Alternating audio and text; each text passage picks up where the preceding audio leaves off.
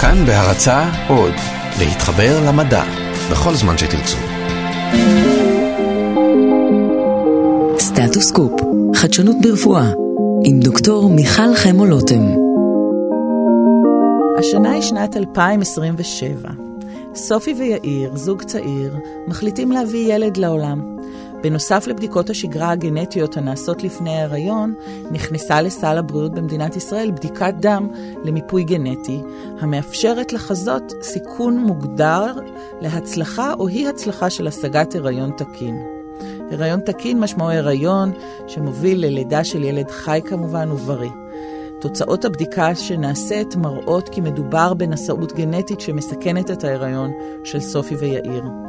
ולכן סופי עוברת IVF יחד עם אבחון גנטי טרום השרשתי ומיון של העוברים. העובר התקין נבחר, מוחזר, וסופי ויאיר מגיעים לסוף ההיריון וחובקים בן בריא. הריון תקין ולידה משמחת החליפו סדרה מייסרת של הפלות חוזרות.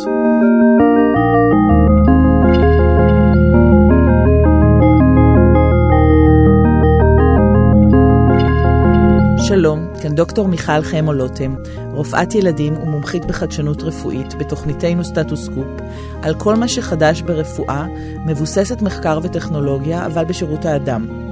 החיים שלנו משתנים דרמטית בזכות המדע והטכנולוגיה, ודברים שלא ניתן לדמיין קורים ברגע זה.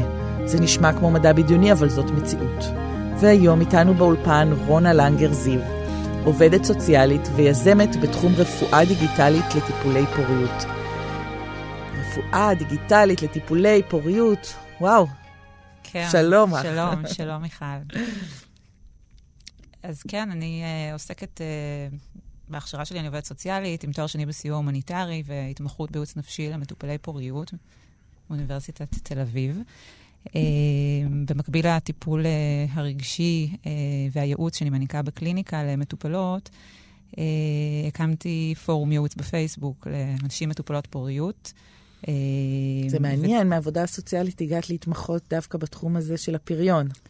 כן, בעקבות חוויה אישית. עברתי את זה בעצמי, ועוד בשלט רחוק גרתי בשוויץ, והגעתי לישראל לטיפולים. המסע האישי שלי לקח אותי אל המקצועי, ו- ובעצם איתרתי כמה צרכים מאוד מאוד בוערים בקרב האוכלוסייה הזו של המטופלים, בעיקר המטופלות, בנושא של IVF.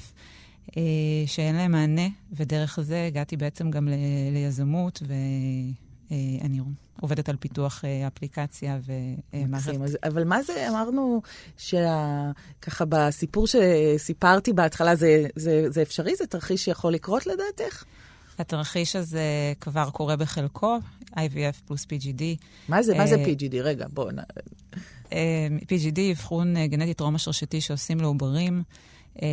אחרי IVF, אחרי הפריה חוץ גופית, בעצם רק במקרים שידוע על בעיה כרומוזומלית או סיכוי למום גנטי אצל האם או אצל זוג ההורים הנשא, אנחנו יודעים שנשאות יכולה לעבור לעובר, ושברוב המקרים עובר שיש לו נשאות כרומוזומלית או איזושהי בעיה גנטית, כנראה שההריון לא, לא ישרוד ותהיה הפלה. Uh, מהמקום הזה. Uh, משתמשים בטכנולוגיה הזו כבר של PGD, אבל היום היא יקרה. Uh, היא בסל הבריאות רק למי שבאמת הוכחה שיש נשאות גנטית. שכבר עברו את כל ההפלות וגילו בדיעבד את, ה, את אותה נשאות גנטית של אותו מום, אותו, אותו הבעיה הכרומוזומלית. Uh, אז, אז את אומרת, היום הבדיקה כבר קיימת ובודקים את העוברים לפני שהם עברו, uh, או בודקים את ההורים. בודקים את העוברים, זה בעצם סוג של ביופסיה לעובר הצעיר, בין שלושה-חמישה ימים. הדעות על זה חלוקות, גם כי מחקר, אין, אין עוד מספיק מחקרים שמראים האם אין סכנה בעצם לקיחת הביופסיה מהעובר. שוב, עושים את זה כש, מה שנקרא כשאין ברירה, אבל יכול להיות שהעולם הולך לשם אם הבדיקה תשתכלל, מדברים גם על PGS, על סקרינינג לכל הסוגי ההריונות, גם אם אין בעיה ונשאות שידועה. אה, אולי לשם העולם הולך אה, בתחום הפוריות, איזשהו מיפוי גנטי, אה, על מנת למקסם סיכויי הצלחה בהשגת הריון תקין ובר קיימא. אז רגע, אז יש לנו פה שני מונחים, PGD, אבחון גנטי טרום השרשתי, שזה כבר קיים היום, אבל עושים את זה רק במקרים מאוד אה, אה, נדירים וספציפיים, ואני מבינה שזה עדיין במחלוקת. מחלוקת מתי אה, להשתמש בפרוצדורה הרפואית הזאת, היא רפואית אה, ופולשנית ויקרה. אז כן, אה, צריך אה, אה, מה שנקרא do no harm principle, צריך פה להחליט, הרופאים כמובן מחליטים מתי יש מקום לפעול בשיטה הזו ומתי לא. ו-PGS בניגוד ל-PGD? זה בעצם סקרינינג, אה, גם אם זה, pre-implantation לפ- רגע, genetic רגע, screening. סקרינינג זה סקירה, נכון? בדיקת סקירה. נכון, שלא ש- ידועה על בעיה אה, גנטית בהכרח. זאת אומרת, אותו זוג כמו סופי ש, אה, שסיפרנו עליהם, שהם לכאורה היו בריאים, ואז הם אה, בעצם יעשו PGS? כן, לכאורה, זאת אומרת, שוב, אנחנו עוד לא שם. אה, ברור לא, ש... אמרנו עוד כמה שנים, כן, יש זמן. עדיין uh, מקווים שבאנושות ובעולם שלנו uh, ייתכנו הריונות ספונטניים, אבל מאחר והגיל ההריון והילודה עולה בכל העולם, והבעיות uh, בכניסה להריון הולכות ומתעצמות, uh, בהחלט יש דיבור על, ומגמות שמתייחסות לשימוש בפרוצדורות כאלה ואחרות בשילוב IVF. אה, זה, אבל- יש פה באמת אה, פריצות דרך טכנולוגיות שאפשרו ל, ל, לפרוצדורות האלה להתחיל אה, ולהתבצע ל-PGD, לאבחון תוך אה, טרום השרשתי. אמ, שוב, ה-IVF אפשר את זה, כי ללא ה-IVF בעצם ויצירת תפריות ועוברים לפני בעצם החזרתם אה, לרחם, אז זה לא מתאפשר, אבל אה, כן, זו שאלה אה, שהיא בעיקרה רפואית. יש היום בהחלט כבר כמה סטארט-אפים, בעיקר אמריקאים, שעוסקים ב... בסוגיות דומות של אבחון גנטי לפני ההריון, אבל לא רק. אז בהחלט יש מגמות כאלה שמדברות עליהן. למשל, סלמטיקס, חברה אמריקאית, אה, סטארט-אפ אמריקאי בראשות אה, אה, אישה יז, יזמת גם כן, שהוא מאוד מעניין אותי באופן אישי, שבעצם מדבר על פיצוח גנומי באמצעות בדיקת דם לאישה. באמת לפני השגת הריון. זאת אומרת, פה יעשו בדיקת דם לאישה, ינתחו את רצף הבסיסים של ה-DNA שלה, זה הגנומי, ואז יוכלו לראות האם יש פה סיכון לבעיה אה, ב-DNA, בעיה כרומוזומלית שתגרום לעוברים לא תקינים ולהפלות חוזרות, זה בעצם מה שיהיה. אה, כן, כמובן שזה כנראה עדיין לא זה מובהק, סטארט-אפ, אבל זה כן, הכל ברור, כנראה... הכל בתכנון. לא, הכל ב- במונחים של אה, סקירה, סיכון, סיכוי, אה, אבל זה בהחלט אה, כנראה אה, בדרך לתת הרבה מאוד מידע. אני, אני חושבת שהם כבר בשלבים של אה, ניסויים קליניים ו- וכתבו כמה מאמרים. אה, יש אה, הרבה מאוד אה, חדשנות בעולם הזה בארצות הברית, מאחר וכל הנושא של ביטוח רפואי, הרבה פעמים הוא נעשה דרך מעסיקים. יש חברה בשם פרוג'ני, שבעצם חברה שמספקת הטבות ומשלבת בעצם אה, שירות וטכנולוגיה ואת כל הנושא של טיפולי פוריות דרך המעסיקים למבוטחים. זה שוק שהוא מאוד שונה מישראל ב- בנושא נכון, של זה שוק- הביטוח שוק בריאות. הבריאות בארצות הברית זה באמת... אה, כן, אני מניחה עולם שהם... אחר. אה, כן, כמו שהיום מעסיק אה, בעצם מספק ביטוח בריאות, קרן השתלמות והטבות כאלה ואחרות, אז גם טיפולי פוריות. אנחנו יודעים שכבר אפל ופייסבוק יצאו בהכרזה כזו ב-2011 או 2012, שהם בעצם התאגידים הראשונים שהציעו הקפאת ביציות כהטבה אפל לעובדות. ופייסבוק הציעו לעובדות שלהם להקפיא ביציות? כן, היה סביב זה רעש לפני כמה אני, שנים. לא, אני מודה שלא עקבתי, אני כנראה לא הייתי מודעת. אז כן, מי ש... למי יש פה מתמחה איזה- בתחום אה, יודע, כי באמת אה, זה לכאורה הוצע כהטבה לנשים, אבל היה על זה כמובן הרבה רעש מצד שאומרים להם, אל הפמיניסטיות. תיכנסו להיריון, תדחו את זה. או, תראו." כן, או- או, ש, או שתהיו פשוט אה, עבדות אה, ועבדים בתאגידים הללו, ותדחו באמת את גיל ההיריון והלידה, תלוי מאיזה זווית מסתכלים. אבל אני מדמיינת לעצמי את פייסבוק. אם אתה רוצה, אם את רוצה להקפיא את בי- ביציות, נא לחצי קליק בימין. אם את רוצה זה, וערכה תישלח, ואלוהים אדירים. אז כן, ואפרופו ערכה תישלח, אה, רעיון מצוין, עוד סטארט-אפ אה, של שתי נשים יזמיות ששמעתי עליו לאחרונה, גם כן אמר, אמריקאיות, אחת יוצאת אובר.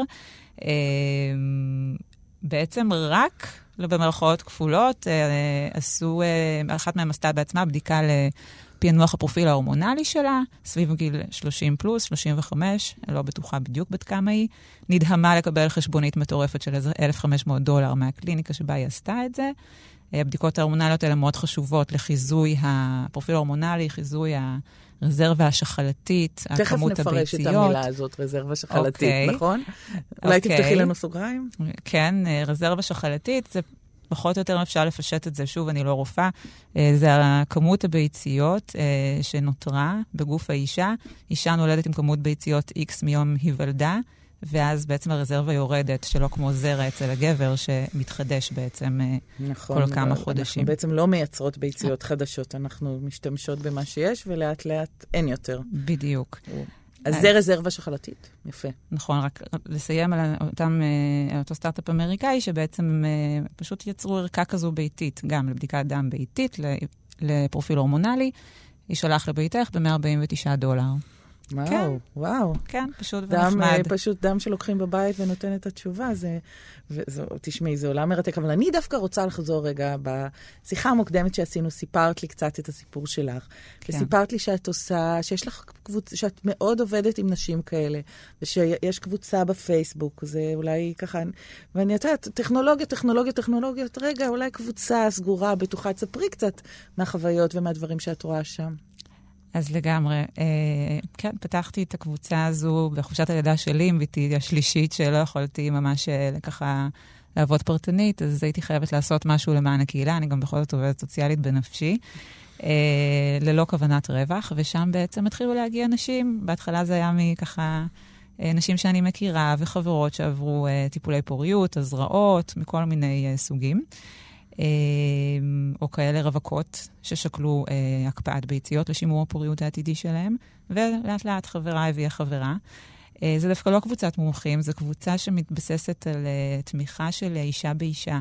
כי כל מה שהנשים האמיצות האלה מחפשות זה, זה תקווה. וזה נשים באמת מדהימות ואמיצות שעברו כל כך הרבה, נמצאות שם בקבוצה, כמובן, יש צעירות יותר, מבוגרות יותר, כאלה לפני אה, IVF ראשון, כאלה אחרי 14 סבבים. וואו. באמת, כאילו, סיפורים אה, מאוד מאוד אמיצים ומרגשים, כואבים נורא, אה, אבל בסופם אפשר לראות המון, אח- אחוזים באמת גבוהים, אם מסתכלים מה-100 אחוז, שבסוף זה מצליח. אה, בטוח שסטטיסטית ורפואית יש גם כאלה שלא בסוף, ושפונות לתרומת ביצית, או לאימוץ, או לפונדקאות. אה, אבל יש גם המון אה, תקווה באמצעות התמיכה והאינגייג'מנט הקבוצתית. חוששות להיחשף?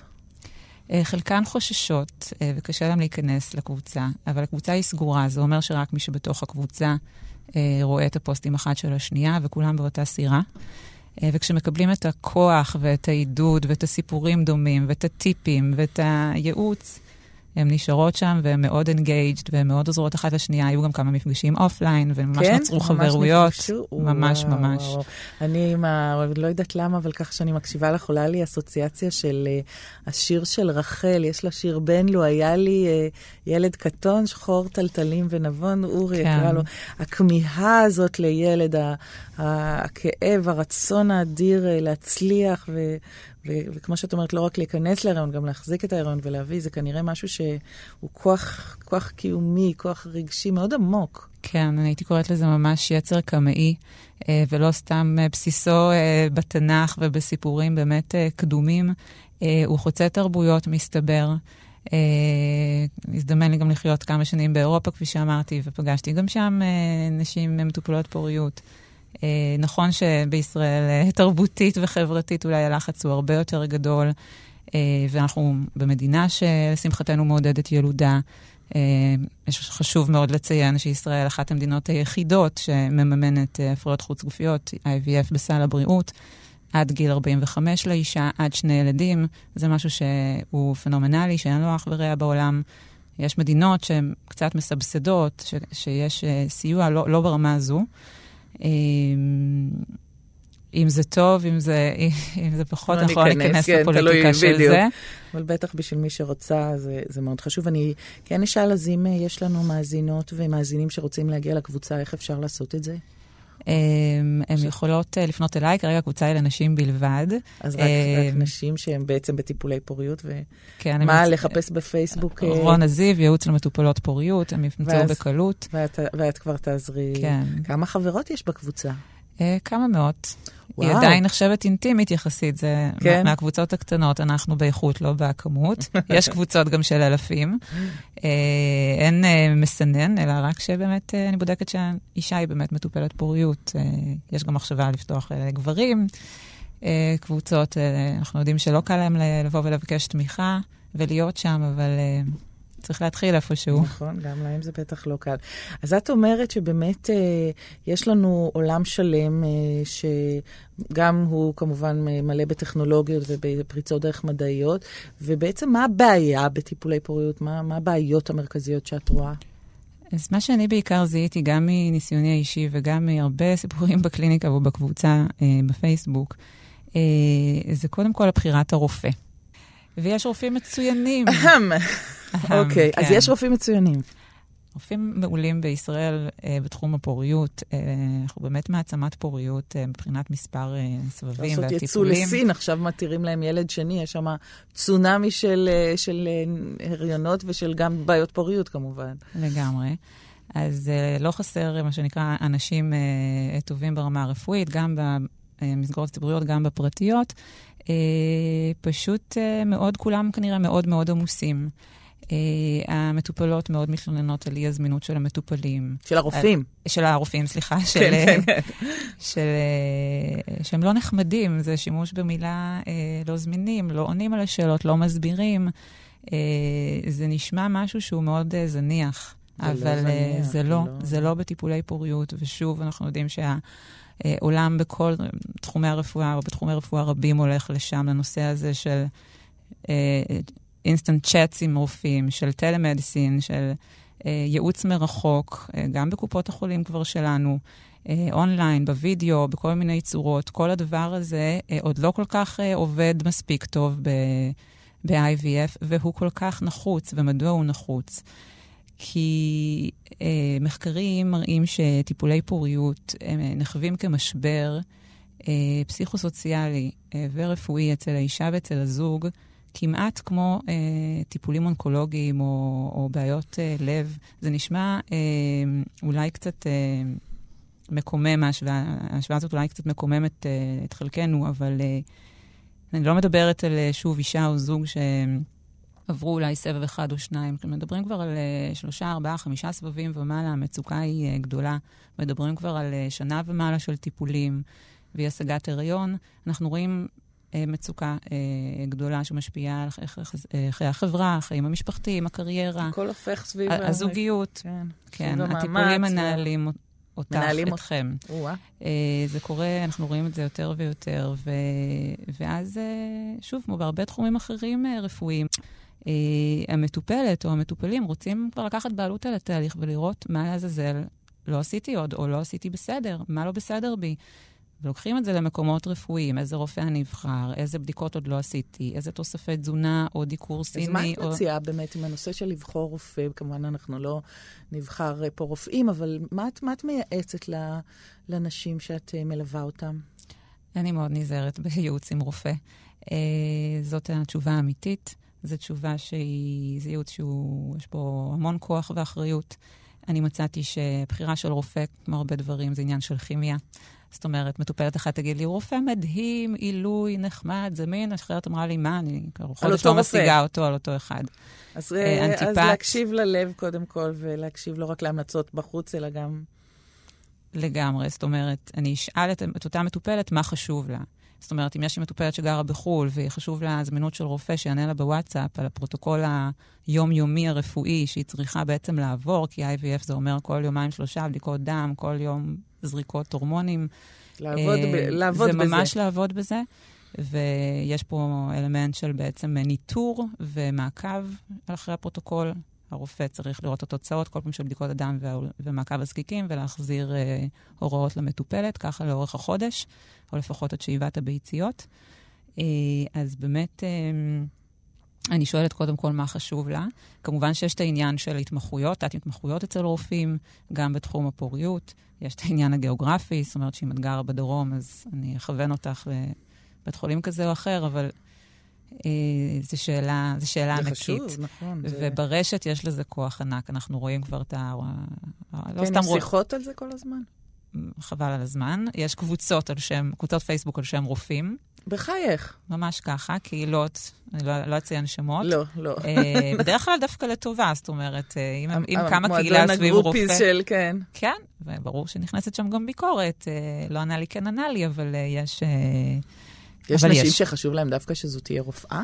בהחלט כן, בהחלט כן. אנחנו רואות אה, לא מספיק אה, נשים בתחום הזה, אבל בהחלט אה, אני עובדת בשיתוף פעולה גם עם כמה רופאות מדהימות במרכז, בדרום, בצפון, וכן אה, אפשר לראות איזושהי אה, אולי גישה שונה אצל חלקן, אה, הבנה יותר את ה... אולי את האישה, את איך ש... שהיא עובדת, אבל אפשר לראות את זה גם אצל רופאים ממין זכר, שהם פשוט אה, קצת יותר אה, רגישים וקצת יותר אה, מבינים את החשיבות של גם להסביר את התהליך הפולשני הזה וההורמונלי והמוטרף הזה לאישה ומה שהיא הולכת לעבור. אה, כי אנחנו היום בעולם של... אה, שמטופלים לוקחים בעלות על התהליכים הרפואיים שהם, שהם עוברים. שזה משהו מאוד חשוב, אני חושבת שחוצה כחוט השני לא את כל התחומים, לא רק אה, כמובן בפריון. שאם בעבר היינו עם הרופאים למעלה במגדל השן, מחזיקים לכאורה את הידע והשכל והניסיון, והמטופל נושא עיניים אל הרופא, ממתין לפסק הדין, לגזר הדין ול, ולתנאי השירות, אה, ומה בדיוק הוא צריך לעשות, אז באמת ככל שאנחנו רואים את, ה, את, ה, את המהפכה התעשייתית הרביעית מתקדמת, ואת ההתפתחות המואצת, מואצת של... אה, מהאינטרנט ודרך טכנולוגיות ודרך דיגיטל. אז אנחנו באמת רואים שמטופלות ומטופלים לוקחים אה, אה, אחריות על עצמם ובאמת הופכים להיות מנהלי הבריאות של עצמם, ואני מניחה שלפי מה שאת אומרת, גם בתחום הזה, זה דבר שהוא ניכר, מהניסיון שלי דרך אגב, זה גם משפר מאוד את התחושה של ההתמודדות ושל ה-well-being של המטופל. לא משנה אפילו מה התוצאות, עצם זה שהוא שותף פעיל, שהוא אקטיבי, כבר מעלה את ה... את בוודאי רואה את זה גם מהצד mm-hmm. המקצועי לא- שלך כעובדת סוציאלית. לגמרי. כי מי שכבר מגיעה אליי בדרך כלל מגיעה במשבר או במצוקה קשה, מותשת, לא יודעת איך להמשיך.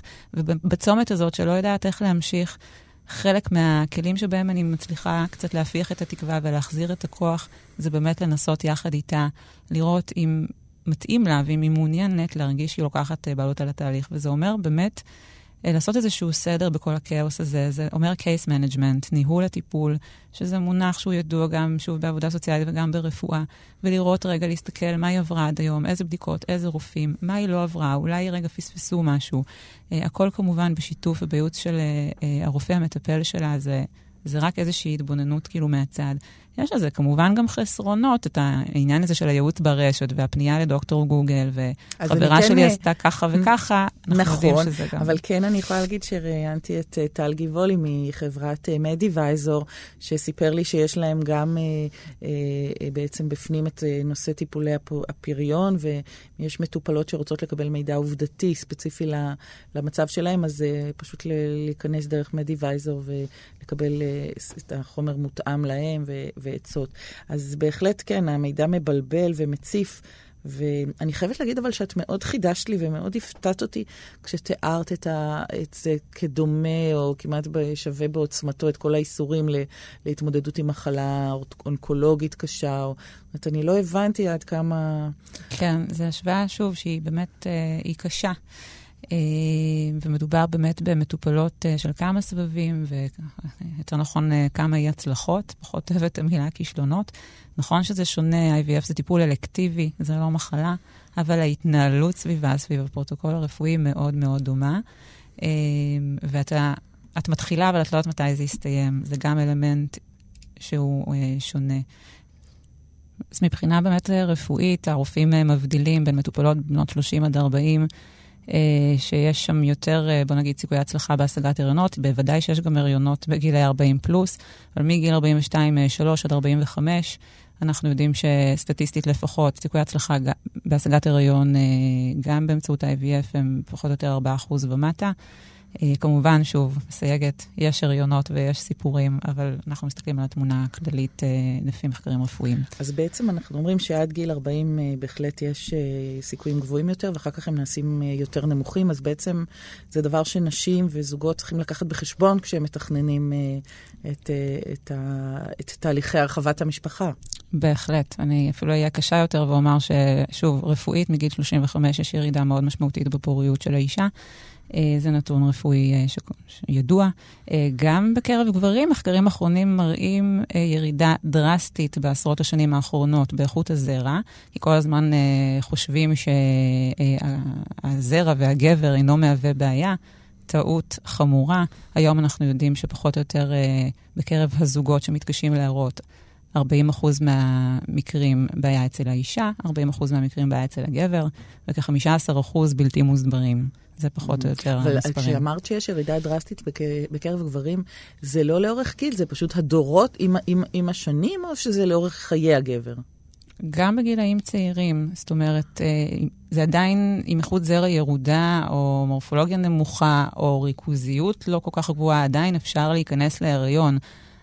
אבל יודעים להגיד שהממצאים של דגימות הזרע באיכות אה, נמוכה יותר מבעבר משמעותית.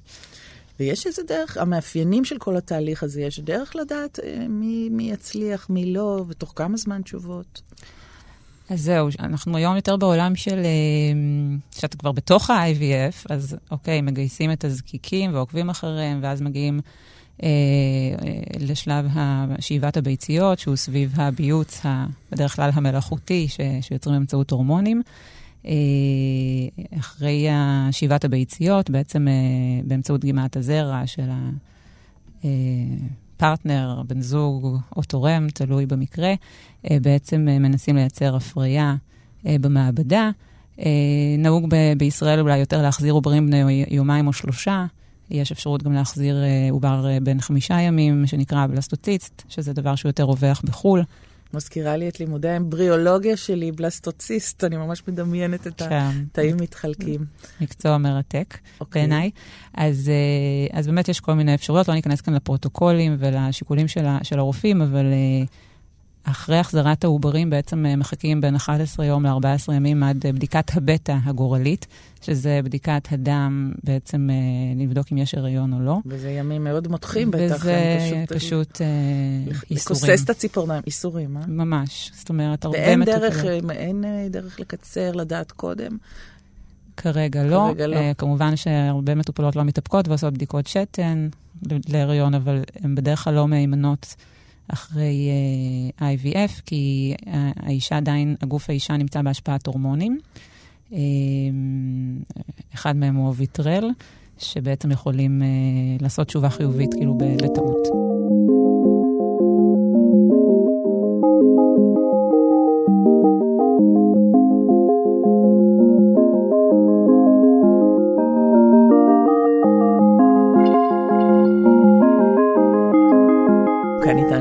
באולפן אה, רונה לנגר זיו, שהיא גם אה, עובדת סוציאלית והיא גם יזמת בתחום הרפואה הדיגיטלית לטיפולי פוריות. יזמת או יזמית? איך אומרים את זה? אני חושבת שיזמת זה המונח הנכון. כן, יזמת? אולי שניהם. וואו, אז, אז uh, את אומרת שבאמת יש היום לא מעט כבר סטארט-אפים בתחום, ו, ולאן את צופה הדברים הולכים ככה כשמסתכלים קדימה בחמש, שבע שנים הקרובות?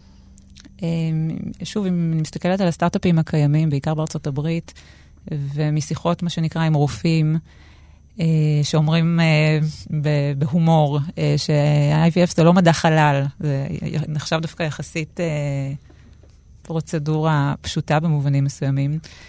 מה שכן אפשר כאילו לשנות בשביל להעלות את התקווה וסיכויי ההצלחה זה כל הנושא של, של מיפוי גנומי, גם של העוברים וגם בעצם של, של האימא ושל ההורים העתידיים. כי אנחנו יודעים שרוב האי-הצלחות בהשגת הריונות, גם ספונטניים וגם אה, באמצעות ה-IVF, הם כנראה אה, בגלל אה, ליקוי כרומוזומלי או נשאות גנטית שעברה לעוברים. מה גם שגיל ההריון והילודה עולה, וגם איתו יש יותר סיכונים לבעיות כרומוזומליות בעובר, מעצם זה שגיל ההורים הוא יותר גבוה היום. אה, גם גיל האב היום, אנחנו יודעים, משפיע על אה, בעיות כאלה ואחרות, אה, כולל סיכון גבוה יותר לאוטיזם, בגילי 45-50. אז באמת, אני חושבת ש, שכל הנושא הזה של מיפוי גנטי יתפוס תאוצה וכבר תופס, דיברנו על בדיקות PGD, PGS שכבר מתקיימות, ולשם אני חושבת שהמגמה הולכת. הולכת. תגידי, ואיך אה, עולם האפליקציות בתחום? אז זהו, שמאוד לוקה בחסר בעיניי. אה, מה שאני נדהמתי לגלות בכל הנושא של אה, ניהול הפרוטוקול הרפואי ב-IVF, אחרי שכבר אותה מטופלת יצאה מהרופא הכי טוב שהיא מצאה בארץ, עם ההתמחות שהיא חיפשה. הוא נתן לה מרשמים, הוא נתן לה את הפרוטוקול, זה אומר מה את מזריקה, באיזה יום ובאיזה מינון, ובאיזה יום את צריכה לעשות בדיקת אה, אולטרסאונד ובדיקת דם ולדווח לי. כל הדבר הזה מתנהל כמו בימי הביניים. זאת אומרת, אה, סליחה, אני באה מדור שבימי הביניים זה אומר וואטסאפים, פקסים ואימיילים, אבל גם אימיילים ווואטסאפים היום, אה, זה ממש לא מספיק אה, אה, אחראי בעיניי. ומסודר. זאת אומרת, אין חיבור בין מערכות ה-CRM של הקליניקות הפרטיות או של בתי החולים לבין המעקב היומיומי הזה שהרופא נאלץ בלית ברירה לענות בוואטסאפים בעצם למטופלת. נראה ככה, תזריקי ככה, אל תזריקי ככה, תקני את התרופה הזו. וככה את הפכת יזמת? ראית פער?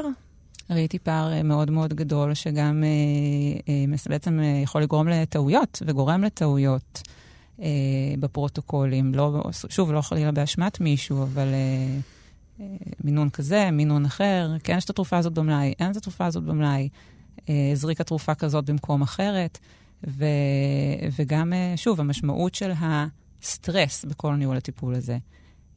כל הזמן יש תחושה שהמטופלת רודפת אחרי הרופא והצוות הרפואי שלו כדי לקבל בעצם אה, הוראות למחר, מה אני צריכה לעשות מחר, בהזרקות או באולטרסאונד, או מתי לבוא לשאיבת ביציות. בזמן שאם כל הדבר הזה היה מתנהל באפליקציה, החל משלב הייעוץ הראשוני, קבלת המרשמים, דברים שכבר קיימים היום באופן דיגיטלי, אבל שוב, לאגד את הכל אה, תחת אה, מקום אחד, בשילוב פורומים של אה, ייעוץ ממומחים בתוך האפליקציה, שכל הדבר הזה של ניהול ה-IVF יהיה פשוט במקום אחד. זה יחסוך המון זמן וכאב ראש לרופאים, לא רק למטופלות. אבל אמרת פה משהו מאוד מעניין, אמרת, תיארת את הסטרס, את הלחץ, את הדחק של, ה, של המטופלות שרודפות אחרי המערכת, אחרי הרופאים, אחרי תשובות. זאת אומרת, זה נשמע על פניו כ, כמשהו שבעצמו יכול לפגוע ב, ב, לא רק ב, באיכות החיים וב, ובמצב הרוח, אלא אפילו אולי בסיכוי להצליח. לגמרי. אז כן, יש היום אה, מחקרים כבר שמדברים על ההשפעה של... אה, סטרס, אותו סטרס שנוצר מאי השגת ההיריון ומטיפולי הפוריות עצמם, מזה שאת מטופלות עובדות בזה, במרכאות או לא, אה, לאי השגת הריון. זאת אומרת, זה לא משנה מה גורם לסטרס, זה משנה ש, שבודקים האם אותה אווירה אה, של חרדה, אווירה של, אה, של לחץ, שאנחנו היום יודעים שיכול להיות שאפילו יוצרת אווירה אנטי-דלקתית ברחם, זה מחקר ש... שלדעתי אה, יחידה מאוד מעניינת בבית חולים איכילוב בתל אביב בודקת. כן, אה, הלחץ יותר סביבה אה, דלקתית ברחם? אני לא חושבת שעוד הם הגיעו לממצאים, אני עוד לא הוכיחו את זה. זאת השערה כרגע. זאת השערה, אבל זה בהחלט משהו שידוע בדומה למחזור. אנחנו יודעים שאנשים שאנורקסיות או שעושות ספורט בצורה מוגזמת, או סביב לחץ, המחזור שלהם לפעמים מאחר, לא סדיר. הדברים האלה, זה כבר הוכח שכן מושפע על אותו משקל, אנחנו, אני יודעת ש, שבודקים את זה גם בהקשרים של... זאת אומרת, יש פה סיכון למין של... מעגל, vicious cycle כזה, מעגל רע של אה, עוד ועוד טיפולים, עוד ועוד לחץ וחרדה, עוד יותר מין, אה, וצריך בדיוק. לשבור את זה באיזושהי דרך. אה. ולכן מאוד מומלץ גם לפנות ממי שחווה משבר כזה, אני חושבת, לייעוץ, לא, לא בגלל שזה מוכיח שזה ישיג לה את ההריון, בגלל שזה מצב משברי, מערכתי, משפחתי, זוגי, חברתי, ומי שחווה משהו שכזה, כדאי שהיא תפנה לעזרה ולסיוע, כמו בכל אה, תחום אחר שחווים משברים, זה יכול מאוד להקל. אולי תספרי, אולי ככה תשתפי קצת uh, את המאזינים על, ה, על הסטארט-אפ שאת רוצה, שאת uh, ככה נמצאת בתהליכים uh, של פיתוח.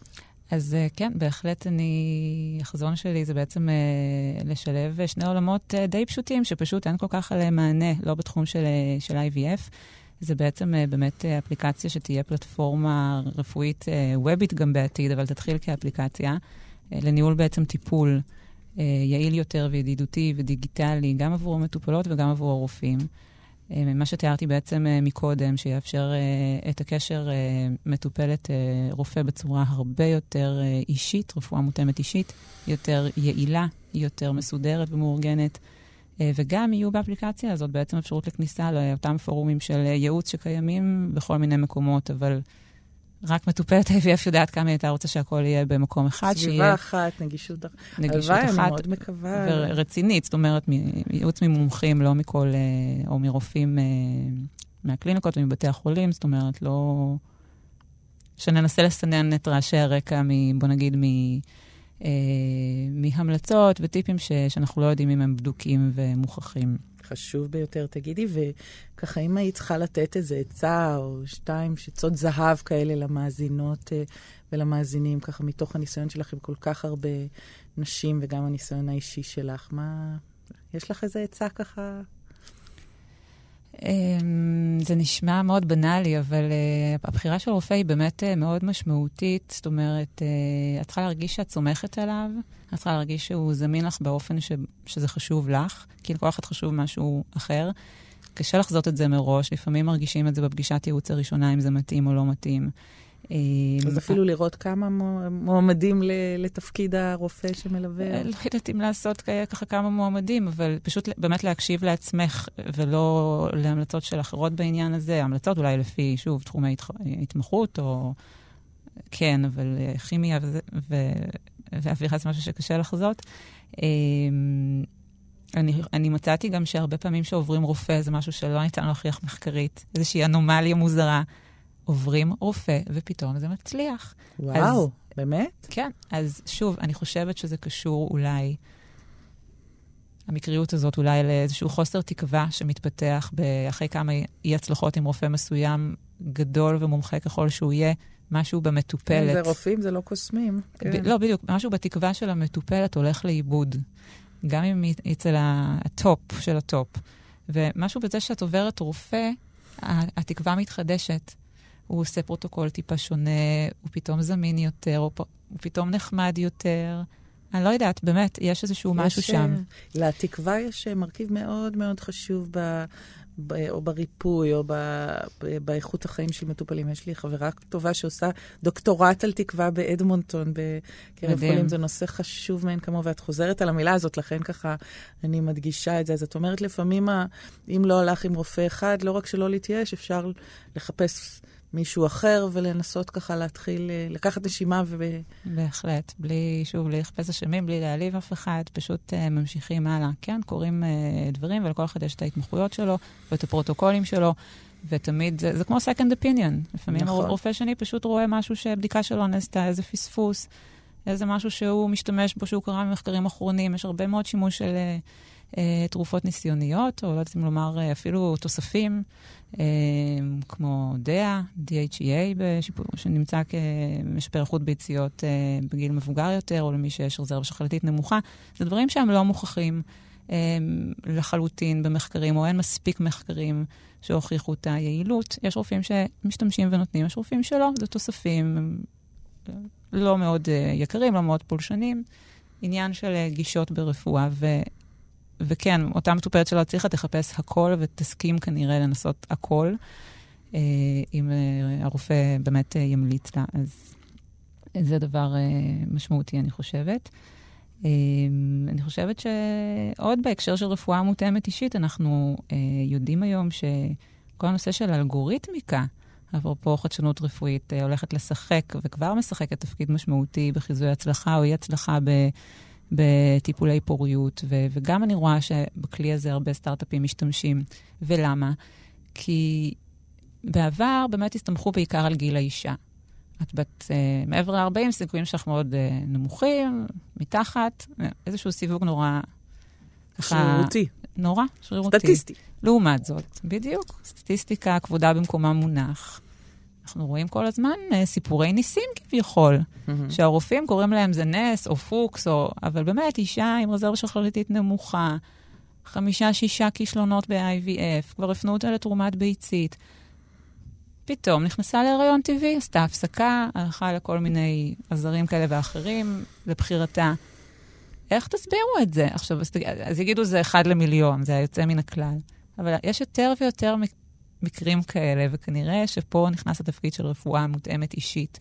איך אנחנו נצליח, בדומה לתחומי רפואה אחרים, לחזות את סיכויי ההצלחה של אישה מסוימת, של זוג mm, מסוים, עם הנתונים שלהם. לא לתת נתון כללי חוצה, אלא מאוד ספציפי לאישה ולזוג הזה. בדיוק, ואני חושבת ששוב, הכלים שעומדים לרשותנו לפחות היום זה אלגוריתמיקה, בינה מלאכותית, השוואה בעצם למסד נתונים רחב יותר של נשים עם פרופיל דומה.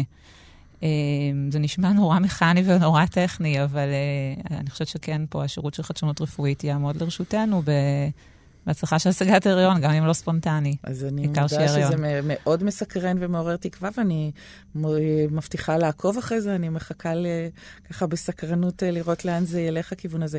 ולך עצמך יש ילדים? כן, שלושה. שלושה? בנים, כן. בנות? יש לי תאומים, בן ובת, בני שש, ועוד תינוקת בת שנה וחצי.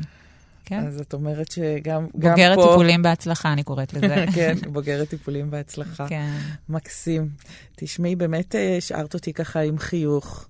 אה, תודה, תודה רבה לך, אה, רונה לנגר זיו. תודה לך, תודה לך. לקחת אותנו פה לשמוע לא רק חידושים, אלא גם את הפן של איפה הטכנולוגיה פוגשת את האדם, את האישה, את האנושיות. אני גם רוצה להודות לעורך שלנו, ניר גורלי. תוכלו כמובן לשמוע את תוכנית סטטוס קופ גם באתר הפודקאסטים של כאן, ואתם מוזמנים לקרוא עוד במגזין החדשנות הרפואית שלי, Beyond Medicine. וכפי שהבנתם, זה מזמן לא מדע בדיוני, זה כבר קורה. איתכם ובשבילכם, דוקטור מיכל חמולוטם.